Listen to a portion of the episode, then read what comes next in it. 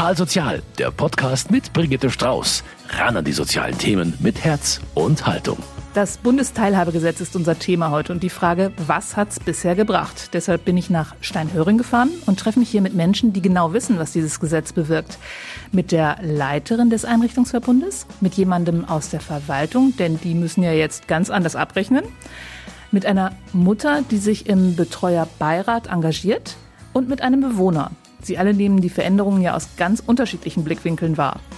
Als erstes bin ich hier bei der Einrichtungsleiterin Gertrud Hanselmeier-Prockel. Danke, dass ich herkommen durfte. Dieses Gesetz ist ja tatsächlich noch viel komplizierter, als man denkt. Es tritt in 4 Stufen in Kraft. Stufe 3 gilt seit Januar, aber irgendwie ist sowieso alles im Übergang. Helfen Sie mir und unseren Hörern, was ist denn jetzt überhaupt schon Sache? Ja, das Bundesteilhabegesetz ist eigentlich ein Gesetz, das wir mit großer Freude erwartet haben, weil wir uns gewünscht haben, dass dadurch die UN-Behindertenrechtskonvention auch umgesetzt wird. Das heißt, Menschen mit Behinderung mehr Rechte erhalten, mehr Möglichkeiten haben, ihr Leben selbst zu bestimmen und auch die Leistungen, die sie erhalten, selbst mitbestimmen können. Das Gesetz wurde sehr lange diskutiert und auch verbandseitig wurde natürlich intensiv auch versucht einzuwirken. Am Ende ist jetzt ein Gesetz mit 2 Zielen entstanden, nämlich die Selbstbestimmung der Menschen mit Behinderung sollte gestärkt werden. Die UN-Behindertenrechtskonvention sollte umgesetzt werden. Also das Ziel, das wir uns gewünscht haben, ist auch formuliert.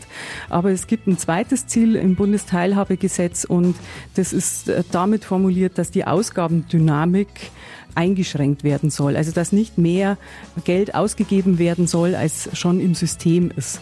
Und das bringt natürlich eine Einschränkung an der Stelle, die sicherlich problematisch ist und die sie dann auch zeigt in der Umsetzung des Gesetzes.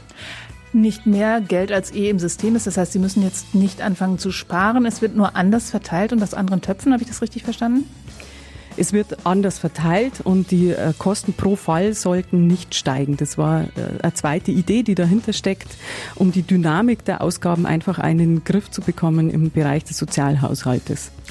Was das jetzt in der praktischen Umsetzung bedeutet, darüber rede ich heute Corona-bedingt nacheinander mit den Menschen, die die Auswirkungen zu spüren bekommen, hier bei Total Sozial.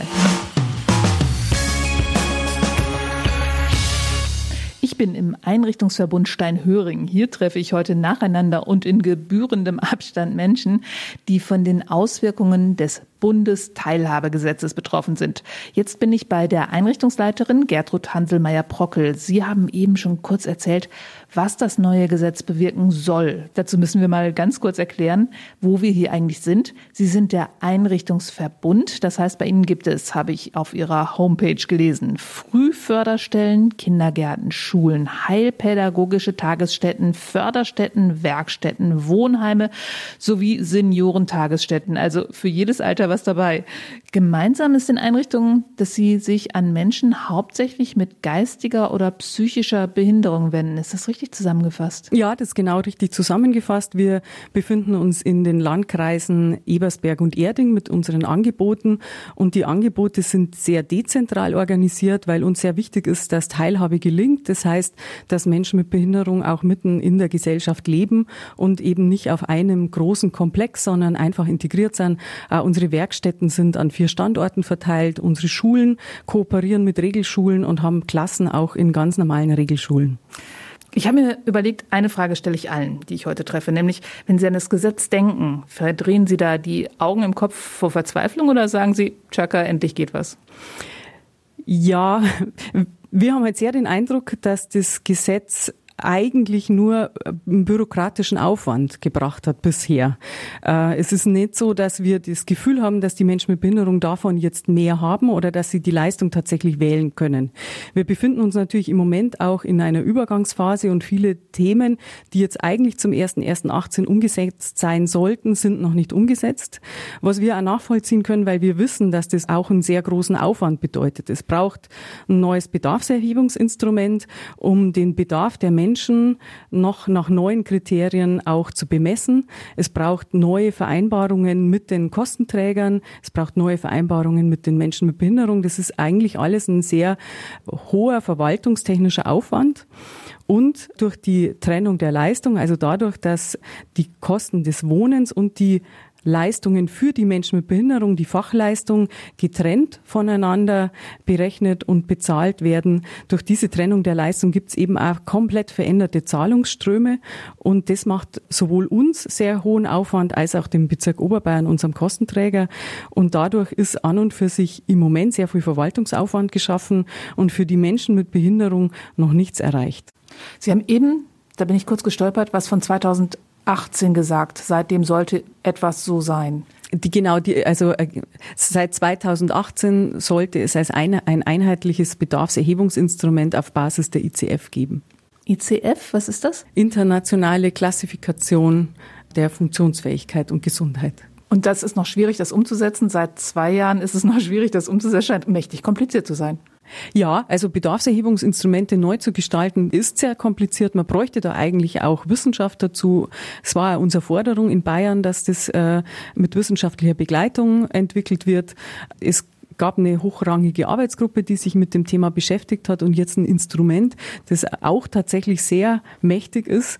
Mächtig jetzt im Sinne von umfangreich. Und ich bin sehr gespannt. Es geht jetzt in eine Pilotphase, wie das Verfahren jetzt sich in der ganz praktischen Anwendung zeigt, wie aufwendig es ist, inwieweit ist es tatsächlich in der Lage, den Bedarf der Menschen mit Behinderung so zu erfassen, dass dann auch der Leistungsträger dazu sagen kann, okay, das ist der Bedarf, den wir refinanzieren. Also die Frage Chaka oder Augenrollen können Sie eigentlich erst beantworten, wenn dieses Instrument existiert? Ja, genau. Und wenn dann die ersten Fälle damit auch bearbeitet sind, dann wissen wir, inwieweit ist mehr Individualität jetzt möglich. Das wird spannend. Das wäre nämlich meine nächste Frage. Also der Bedarf der Menschen, die hier arbeiten oder leben sollte ja eigentlich jetzt individueller ermittelt werden. Konnten Sie da schon irgendjemandem Verbesserungen oder etwas anderes anbieten, was vorher nicht möglich war? Naja, wir haben in unserem Einrichtungsverbund und auch gemeinsam mit dem Bezirk Oberbayern natürlich bislang auch bedarfsorientiert ermittelt, welche Leistungen brauchen die Menschen. Und die Idee des Bundesteilhabegesetzes ist jetzt, dass die Bedarfe nicht mehr nach Hilfebedarfsgruppen, also gruppenbezogen ausgeschüttet werden, sondern dass jeder Bedarf jedes Einzelnen sehr individuell gemessen werden kann.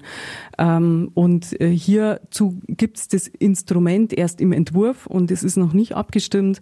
Aber auch hier sieht es so aus, dass das sehr umfassende Gespräche sind, die auch wiederum Aufwand bedeuten auf allen Seiten. Und die Frage ist ja dann, ob am Ende auch mehr Geld beim einzelnen Menschen oder beim bei uns als Leistungserbringer ankommt, sodass wir auch andere Leistungen erbringen können. Die Leistung neu zu formulieren, allein bringt noch nichts. Man bräuchte dann auch tatsächlich die Finanzmittel, um diese Leistungen dann auch umzusetzen. Aber es ist nicht so, dass irgendjemand bislang ein Hilfsmittel nicht bekommen konnte, weil das jetzt einen Namen hatte, den man nicht benennen konnte. Und jetzt kann man ganz individuell sagen, Mensch, der braucht genau für diesen Bedarf, das und das, und jetzt können wir es beantragen? Also diese Diskussionen führen wir ja immer. Jetzt auch schon die Frage, welchen Bedarf hat die Person? Wird der Bedarf tatsächlich auch anerkannt vom Kostenträger? Und hier gibt es natürlich oft sehr unterschiedliche Ansichten darüber, wie der Bedarf auszugestalten ist. Genauso wie der Kostenträger natürlich auch häufiger mal die Ansicht hat, dass er für den Bedarf nicht zuständig ist, sondern dafür vielleicht die Krankenkasse zuständig ist. Dafür gibt es im Bundesteilhabegesetz ein neues Instrument, das nennt sich Teilhabekonferenz. Das heißt, der Mensch mit Behinderung, sein gesetzlicher Vertreter und die möglicherweise zuständigen Kostenträger finden sich gemeinsam zusammen und man überlegt, welche Leistung ist dann tatsächlich auch für den Einzelfall zu finanzieren. Wir hatten auch schon ein solches Gespräch mit Kostenträger und Kasse und das Ergebnis war eigentlich wie früher, nämlich dass beide Vertreter der Kostenträgerschaft einfach formuliert haben, sie sind für den Bedarf dann nicht zuständig. Dann bleibt eigentlich nur die Klage vor dem Sozialgericht und das ist eigentlich dann die Herausforderung, die die Angehörigen haben. Was Neues im Bundesteilhabegesetz ist, dass der Leistungserbringer, also wir als Einrichtung, nicht notwendig bei diesen Gesprächen dabei sind. Das heißt, es könnte auch passieren, dass der Kostenträger mit den Angehörigen Leistungen vereinbart und die Angehörigen oder gesetzlichen Betreuer mit ihrem Kind dann erst im Anschluss zu uns kommen mit einem Leistungskatalog und wir dann die Frage beantworten müssen, ob wir die Leistungen so überhaupt erbringen können. Also dass quasi eine Familie hierher kommt und sagt, das bräuchte unser Kind, können Sie das hier leisten? Also haben Sie die personellen, räumlichen Möglichkeiten und die Finanzierung hat die Konferenz vorher geklärt. Genau, und da im Moment unterstützen natürlich unsere Fachdienste auch die gesetzlichen Betreuer bei der Formulierung auch der Bedarfe und diese Unterstützung fällt dann weg und dann sind die gesetzlichen Betreuer natürlich noch stärker gefordert, die Bedarfe ihrer Kinder oder der Menschen mit Behinderung selbst einzufordern. Vielen Dank, Gertrud Hanselmeier-Prockel. Wie das jetzt ist für Eltern, die sich mit solchen Konferenzen und Anträgen auseinandersetzen müssen, das erzählt mir jetzt eine betroffene Mutter. Bei mir ist jetzt Karin Rink. Sie haben eine Tochter, Julia, hier in Steinhöring, 34 Jahre ist sie alt, die wohnt und arbeitet schon lange hier. Ja, richtig. Meine Tochter ist bereits seit 1989 hier in der Einrichtung. Sie hat begonnen mit dem heilpädagogischen Kindergarten, ist dann auf die Schule gegangen, mit Tagesstätte dabei und anschließend, als die Schule beendet war, kam sie in die Förderstätte und hat dann schließlich auch einen Wohnplatz hier erhalten, sodass sie also weit über 30 Jahre schon hier in der Einrichtung ist. Das heißt, Sie kennen diese Geschichte mit Antrag stellen und Leistungen bekommen aus dem FF seit mehr als 30 Jahren? Ja, das ist richtig so. Aber ich muss dazu sagen, ich wurde auch ständig unterstützt, insbesondere durch den Einrichtungsverbund, der uns alle Eltern die nötigen Formulare und Anträge vorgegeben hat und uns begleitet hat für die einzelnen Schritte, angefangen schon beim heilpädagogischen Kindergarten und dann weiterführend bis zu dem Status, in dem meine Tochter jetzt lebt. Können Sie da ein Beispiel sagen, was man so alles einzeln beantragen musste bisher? Das kann ich gar nicht so gut zu Ihnen sagen, weil das Heim uns da angeleitet hat und die Unterstützung gegeben hat. Und Sie haben ja gerade Frau Hanselmeier-Prockel gehört, dass das jetzt von unabhängigen Beratungsstellen geleistet werden soll und nicht mehr durchs Heim, was für uns keine Verbesserung darstellt. Haben Sie denn jetzt schon irgendeine Veränderung bemerkt?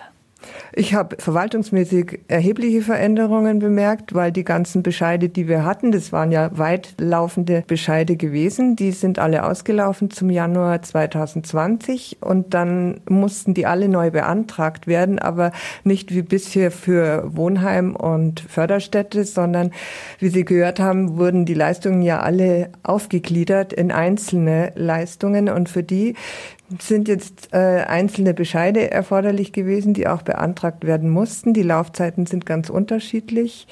Und so gesehen ist der Verwaltungsaufwand auch für uns Angehörige erheblich. Es musste zum Beispiel geklärt werden, hat unser Kind Anspruch auf Mittagsessengeld, hat es Anspruch auf Wohngeld, das wieder beim Landratsamt hätte beantragt werden müssen. Man ist also gut beschäftigt, muss die Übersicht behalten, die Daten der Bescheide im Auge behalten, wann sie neu beantragt werden müssen. Ich habe einen dicken Ordner zu Hause, wo das alles eingemerkt ist, dass ich das auch rechtzeitig mache und nichts verpasse. So 6 Wochen vor Ablauf der Frist bimmelt Ihr Handy und sagt, oh, wir müssen jetzt wieder Essensgeld beantragen oder wie läuft das dann? Ja, so ähnlich ist es, aber ich muss dazu auch sagen, auch nach wie vor ist die Einrichtung da auf unserer Seite und da sind wir alle sehr dankbar dafür. Wir haben auch verschiedene Veranstaltungen schon gemacht vom Betreuerbeirat mithilfe der Einrichtung. Da arbeiten wir zusammen. Es konnten Referenten gewonnen werden, die über das Bundesteilhabegesetz eben referiert haben und so ein bisschen Hilfestellung leisten. Wir kriegen über die Website von der Einrichtung, ist immer aktuell, was ist mit dem Bundesteilhabegesetz jetzt wieder los, was muss gemacht werden.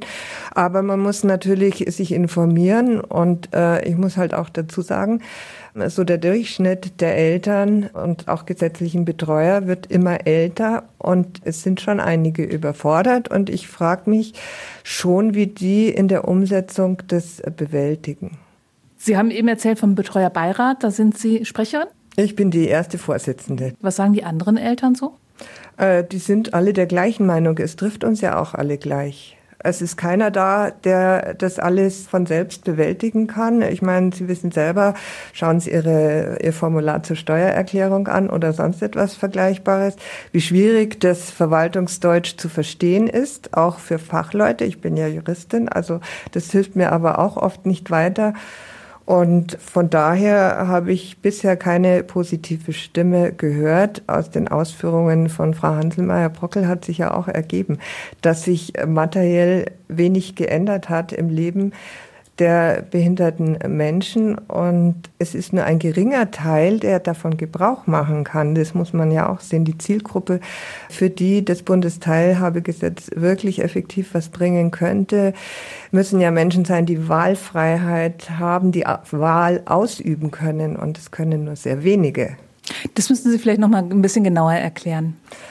Ich denke, es wurde eigentlich schon gesagt, dass die Zielgruppe diejenigen Menschen sind, die sagen können, ich möchte jetzt die Leistung dieser Therapeutin in Anspruch nehmen, ich möchte jetzt ins ambulante Wohnen gehen, in betreutes Wohnen, ich möchte dies oder jenes machen, einfach Leistungen auswählen.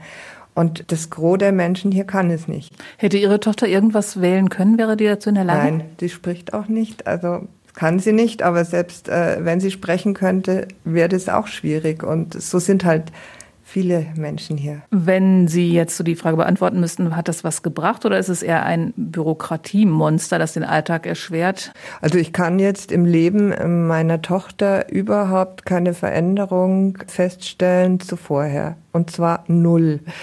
Was ich ja gerade gesagt habe, ist, die Veränderung lag rein im bürokratischen Aufwand. Was ist die Befürchtung, die Sie haben? Zusammenfassend aus Sicht der Eltern kann ich nur sagen, dass wir sehr besorgt darüber sind, dass hier in der Einrichtung ein hoher Verwaltungsaufwand entstanden ist, der auch Kapazitäten bindet, die besser am Menschen angebracht wären.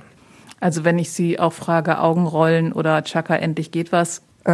Augenrollen, ganz definitiv. Vielen Dank. Gerne. Eben haben wir gehört, dass die Eltern und anderen gesetzlichen Betreuer von Menschen mit Behinderung jetzt sehr viele Anträge selber stellen müssen, Fristen beachten müssen und. Rudolf Baumann arbeitet in der Verwaltung im Einrichtungsverbund Steinhöring. Das heißt, Sie müssen ja quasi nichts mehr tun, seit es das neue Gesetz gibt, oder? Das ist mal so aufgerufen worden, hat sich aber dann in der Praxis leider nicht so bewahrheitet. Wir haben durchaus viel Arbeit zu diesen Themen und genau genommen seit einem halben Jahr extrem Mehrarbeit, weil einfach die Abrechnungssystematik völlig anders ist, wie es vorher war, deutlich komplizierter. Weil was macht es so kompliziert? Ist. Ja, das ist dadurch entstanden, dass bisher der Sozialhilfeträger bei uns in der Regel der Bezirk Oberbayern die Kosten in Bausch und Bogen für einen Klienten übernommen hat. Das ist jetzt aufgesplittet in die Fachleistung, die der Bezirk weiterhin übernimmt. Was fällt da drunter? Die reine Betreuungsleistung, die wir erbringen. Und das andere ist praktisch die Wohnraumüberlassung. Wir sind jetzt quasi der Vermieter mit den Nebenkosten und dann die Kosten für den Lebensunterhalt, die bei uns aufschlagen, vom Essen und so weiter. Das heißt, wie viel Rechnungen schreiben Sie dann im Monat oder wie machen Sie das dann? Das ist quasi für jeden Betreuten, der bei uns stationär wohnt, muss man eine Rechnung schreiben, die dann aufgesplittet ist, einmal an den Bezirk Oberbayern und einmal an den Betreuten oder dessen gesetzlichen Betreuer. Und die natürlich auch wieder aufgesplittert nach den einzelnen Modulen, die in dem Leistungspaket mit drin sind. Denn im Prinzip bekommt der das Geld zuerst und muss es Ihnen überweisen? Oder wie funktioniert das jetzt rein praktisch? Das war eben die Wahlmöglichkeit von Anfang an, dass die gesetzlichen Betreuer wählen konnten, wie das Prozedere stattfindet. Ob weiterhin im Großen und Ganzen wir als Einrichtungsverbund für die Geldeingänge eingesetzt werden oder ob der gesetzliche Betreuer das Geld einnimmt, das zusätzlich zu dem, was der Bezirk Oberbayern trägt, reinkommt über EU-Rente, Erwerbsunfähigkeitsrente oder über Werkstattlohn, was ja bei vielen bei uns ist, die im Wohnheim sind, die arbeiten in der Regel auch bei uns, oder Wohngeld oder die Grundsicherung.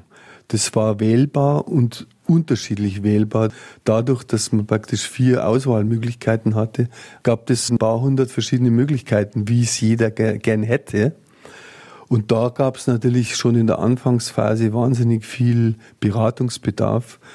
Dann kam Anfang des Jahres ja eigentlich schon relativ zeitig die Corona-Geschichte dazu, die uns dann natürlich auch davon abhielt, die Leute persönlich zu empfangen.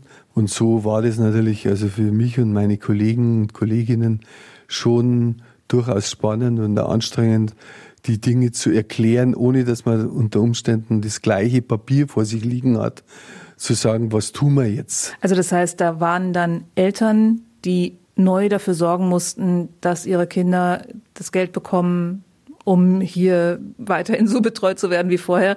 Sie hätten denen eigentlich ganz gern geholfen, aber die konnten nicht zu ihnen kommen und die hatten jetzt plötzlich einen Haufen neuer Formulare. Und so ein Wohngeldantrag ist nicht ohne. Sie haben ihn gerade da liegen. Also der hat 7 Seiten mit vielen, vielen Fragen, die jetzt ein Laie oder eine Mutter, deren Mann schon verstorben ist und die Betreuung von ihrem behinderten Sohn hat, einfach allein nicht stemmen kann. Die braucht Unterlagen, wo sie nicht weiß, wo die sind. Die braucht das Gehalt der letzten 12 Monate. Wo sind die Lohnzettel von meinem behinderten Sohn für die Tätigkeit, die er als Werkstattmitarbeiter hat? Der Vertrag, der mit uns geschlossen worden ist und natürlich auch jährlich abgedatet wird.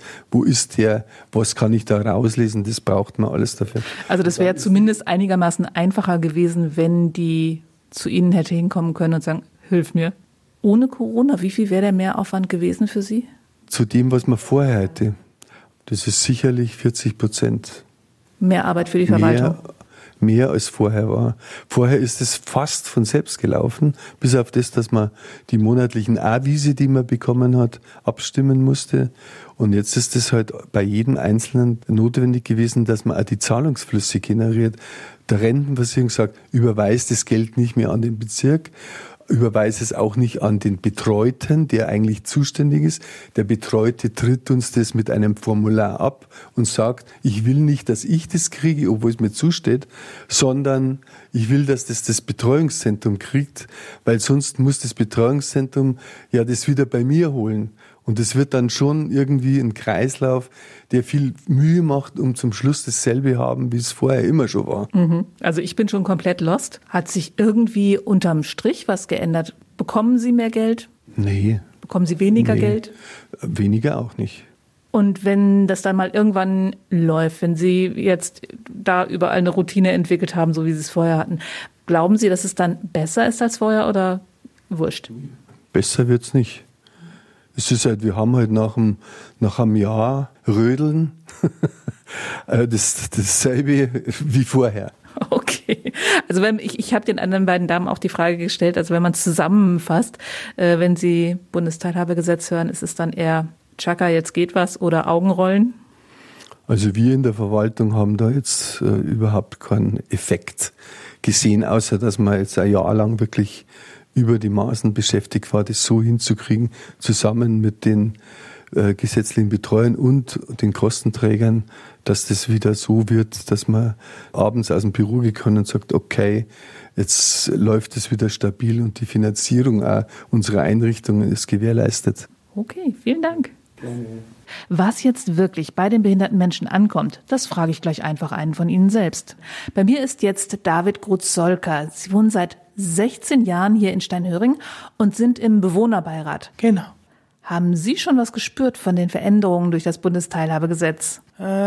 Gespürt schon, dass es jetzt die Möglichkeit gibt, dass das komplette Geld, was man so bekommt, dass man das so machen kann, dass es auf ein Konto kommt. Weil bis dato haben wir 2 Konten. Es gibt ein Konto bei der Bank, wenn die Bewohner das wollen. Das ist natürlich ihre Entscheidung, auch mit dem gesetzlichen Betreuer zusammen. Und es gibt ein Hauskonto, also wo das Geld das Haus verwaltet. Und der Unterschied ist jetzt für mich spürbar, dass man das alles auf ein Konto haben kann. Dann ist es für manche Bewohner, die das verstehen zum Beispiel, haben die einen Überblick. Und das ist eigentlich das Positive dran. Du machst den Computer an und siehst es auf einen Blick. Und wenn der Bezirk da was fragen will, dann braucht man einen gesetzlichen Betreuer dann nur nachschauen. Und dann ist es kein Hickhack mehr. Bis dato musste Betreuer auf den Computer schauen und dann musste er noch von unserer Taschengeldfrau da den Kontostand abfragen. Also war es eigentlich für denjenigen, der das macht, gesetzliche Betreuer, sehr kompliziert. Also das ist ein positiver Aspekt, den Sie bemerkt haben. Da geht es jetzt um das Geld, das Sie frei zur Verfügung haben. Also Taschengeld gibt es jetzt zusammen mit Kleidergeld und anderem Geld. Ja, genau. Also man könnte auch in den neuen Systemen so machen, dass der Lohn und das Taschengeld und das Kleidergeld ist halt eins. Und es ist dann eher das Problem, man muss halt schauen, es gibt Menschen, die können sich besser einteilen. Und es gibt Menschen, die haben da einfach Schwierigkeiten. Das heißt, für Sie persönlich ist es besser, weil Sie Ihr Geld am Anfang des Monats auf dem Konto haben und sehen, wie viel noch da ist und für was Sie es jetzt ausgeben. Aber im Vorgespräch haben Sie mir auch erzählt, dass Teilhabe für Sie wegen etwas ganz anderem eingeschränkt ist. Welches Problem brennt Ihnen denn wirklich unter den Fingern? Das Thema mit der Deutschen Bahn, das bedrückt mich sehr, weil wir haben in Steinhöring keinen barrierefreien Zug. Wir haben zwar einen super barrierefreien Bahnhof, aber der Zug hindert mich daran, da einzusteigen. Und das gehört mir dazu zum Bundesteilhabegesetz, weil sonst kann man das gar nicht umsetzen. Das ist eigentlich die einzige Veränderung, die ich mir besonders sehr wünsche und auch für meine Mitbewohner, damit die auch mehr Freiheit haben, dass sie mit Betreuer zusammen wegfahren können.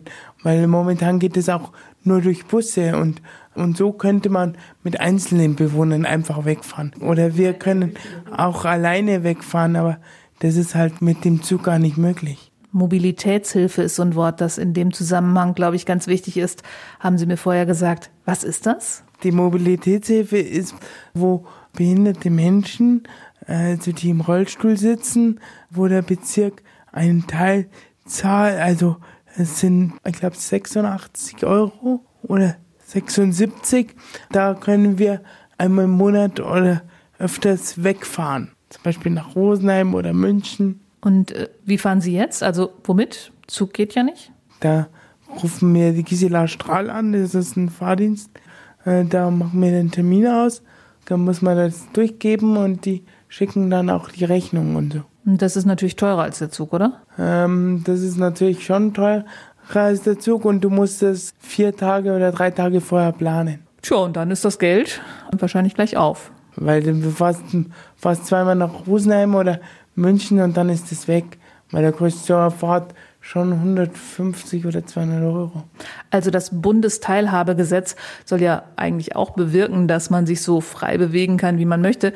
Und das ist dann nicht gegeben? Nein, das ist überhaupt nicht gegeben, weil der Zug ist das ganz große Problem.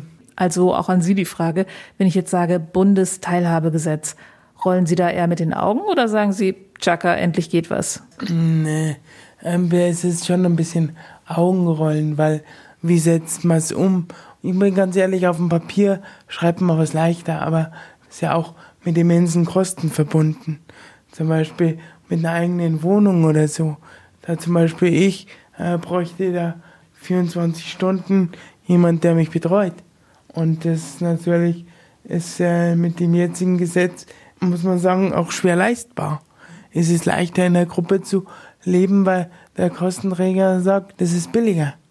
Ja, also kann man nicht sagen, du willst da und da wohnen, weil der Bezirk ist der am Schluss entscheidet. Weil es ja eben auch nicht mehr kosten darf als bisher.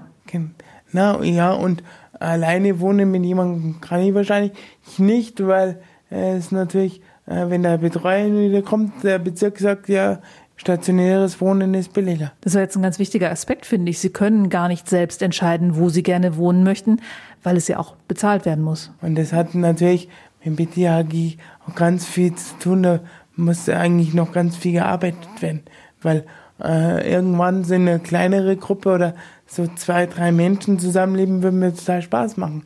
Aber es geht halt von der Betreuung her nicht. Wie wohnen Sie jetzt? In einer Gruppe mit 8 Mitbewohnern. Also Teilhabe bedeutet für Sie, sich frei bewegen und frei wählen zu dürfen.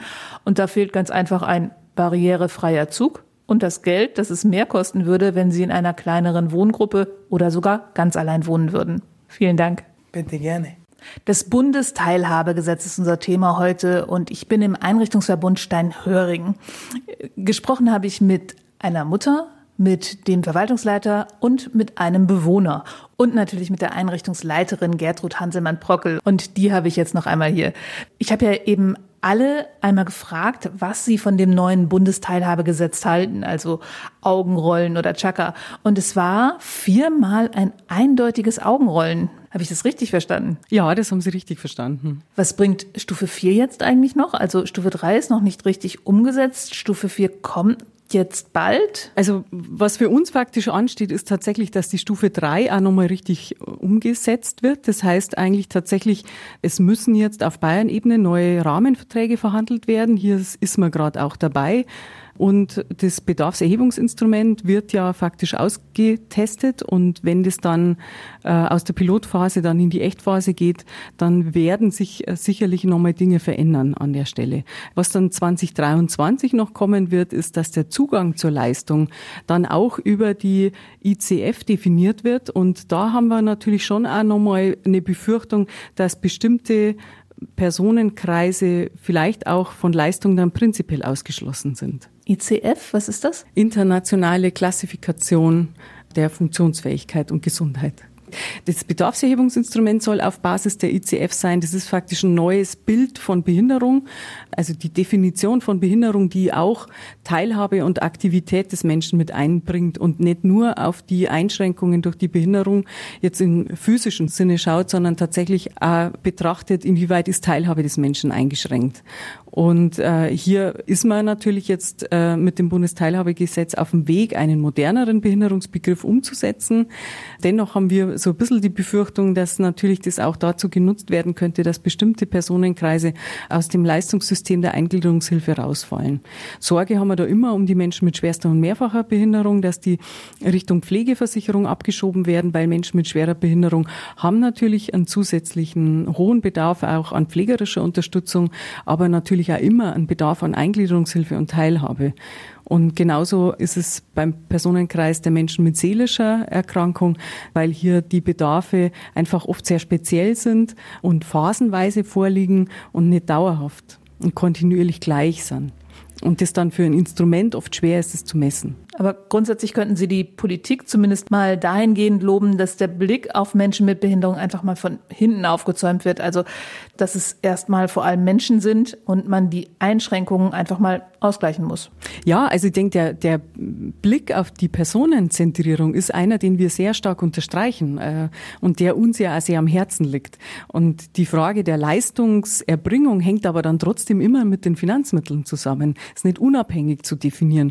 Wir sehen da einen klaren Dreischritt. Bedarfserhebung, Leistungserbringung und Entgelt muss mit der gleichen Systematik berechnet werden und auch definiert werden.